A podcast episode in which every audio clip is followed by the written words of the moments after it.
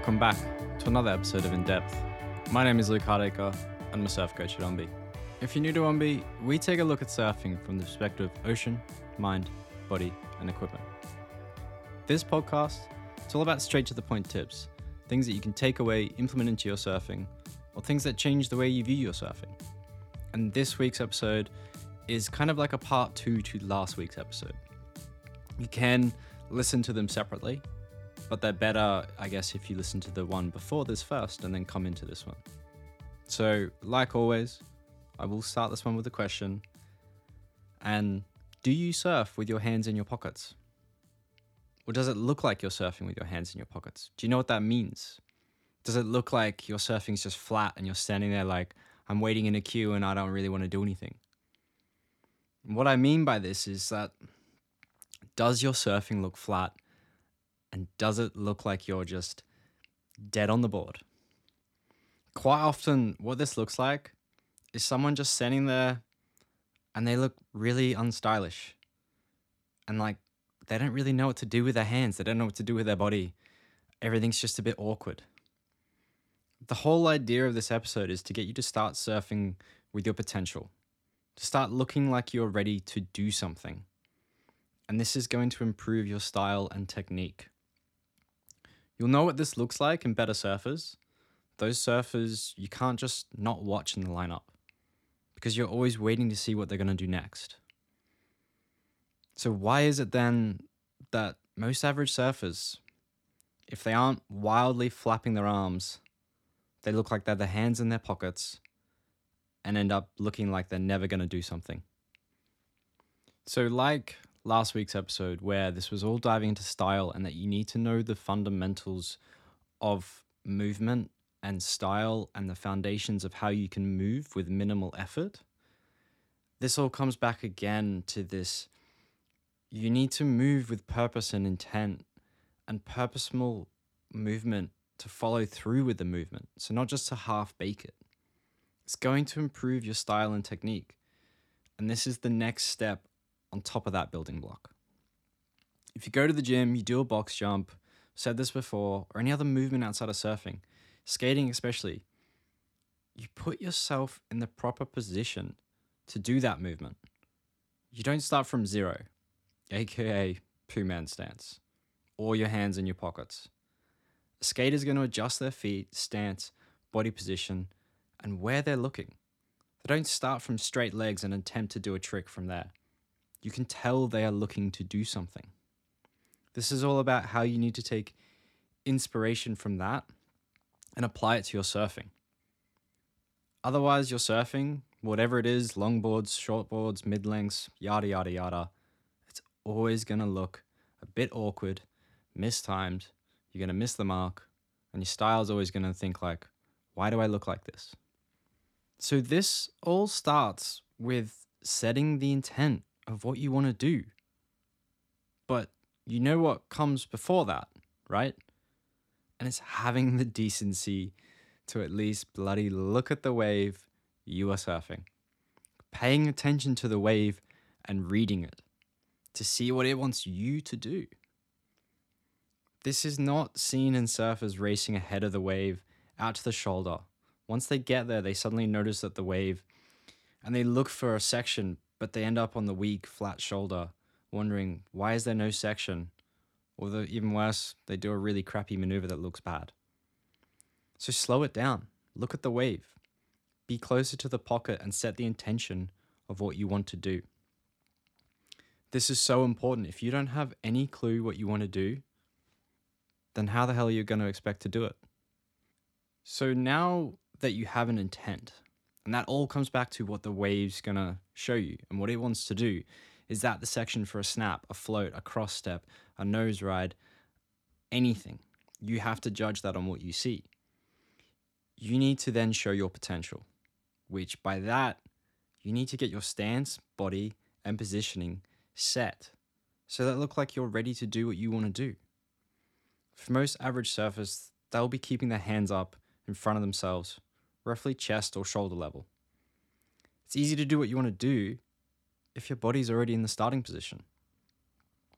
And for most parts, as well as in surfing, It's going to start with a bottom turn. So prior to that, you're riding down the face of the wave for maximum speed, not in the flats, and you're going to be compressing down into your knees, not back bending.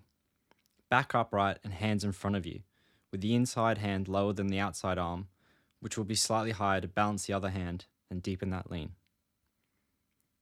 There is so many different ways to go from here, so I'll keep it brief to stay on topic. From here, you want to know how to do the next maneuver or that movement. If you can't, you can go through our training programs. But by knowing how the movement works, you'll know how to move the body. So the starting position and the other various stages of it. So if you think about a backside snap, a carve, your inside front arm needs to be down lower for the bottom turn, but then needs to lift and go up above your head to create the lift to make space for your body to get up and twist around to do the turn.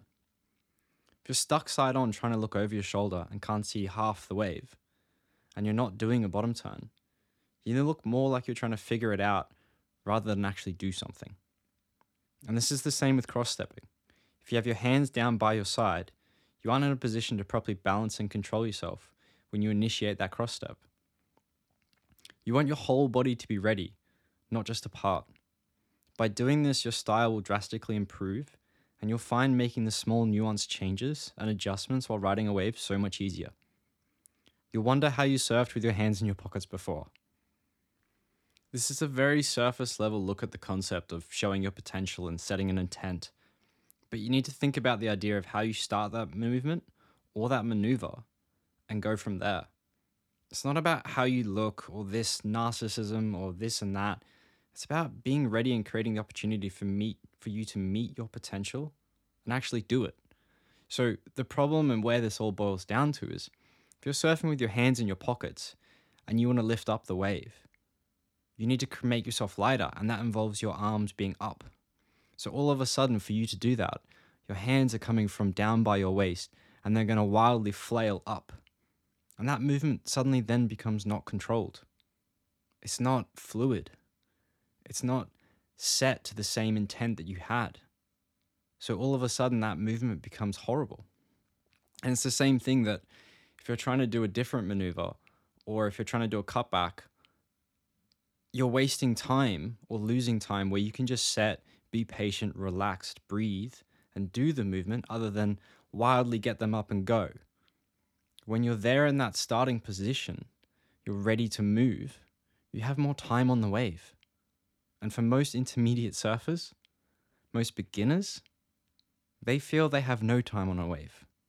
They're not aware that they are creating that environment to feel they have no space and time to fit things in.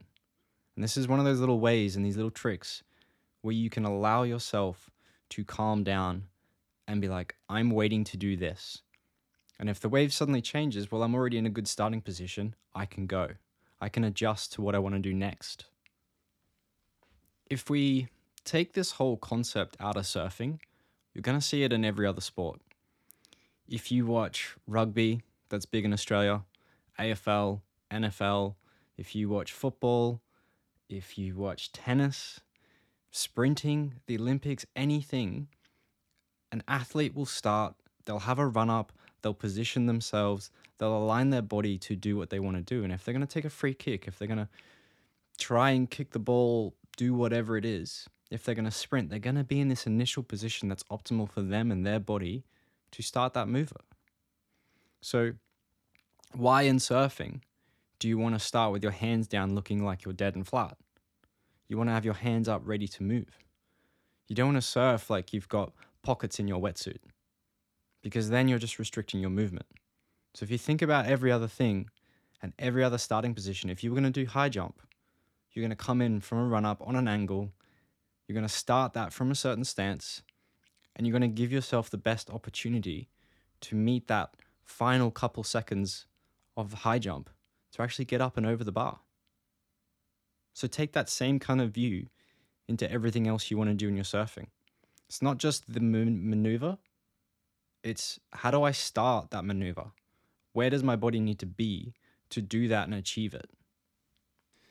So, going back on topic, and once you understand this concept of setting the intent, showing your potential, and when you understand that maneuver, you can set the intent and put yourself in the position to do it now.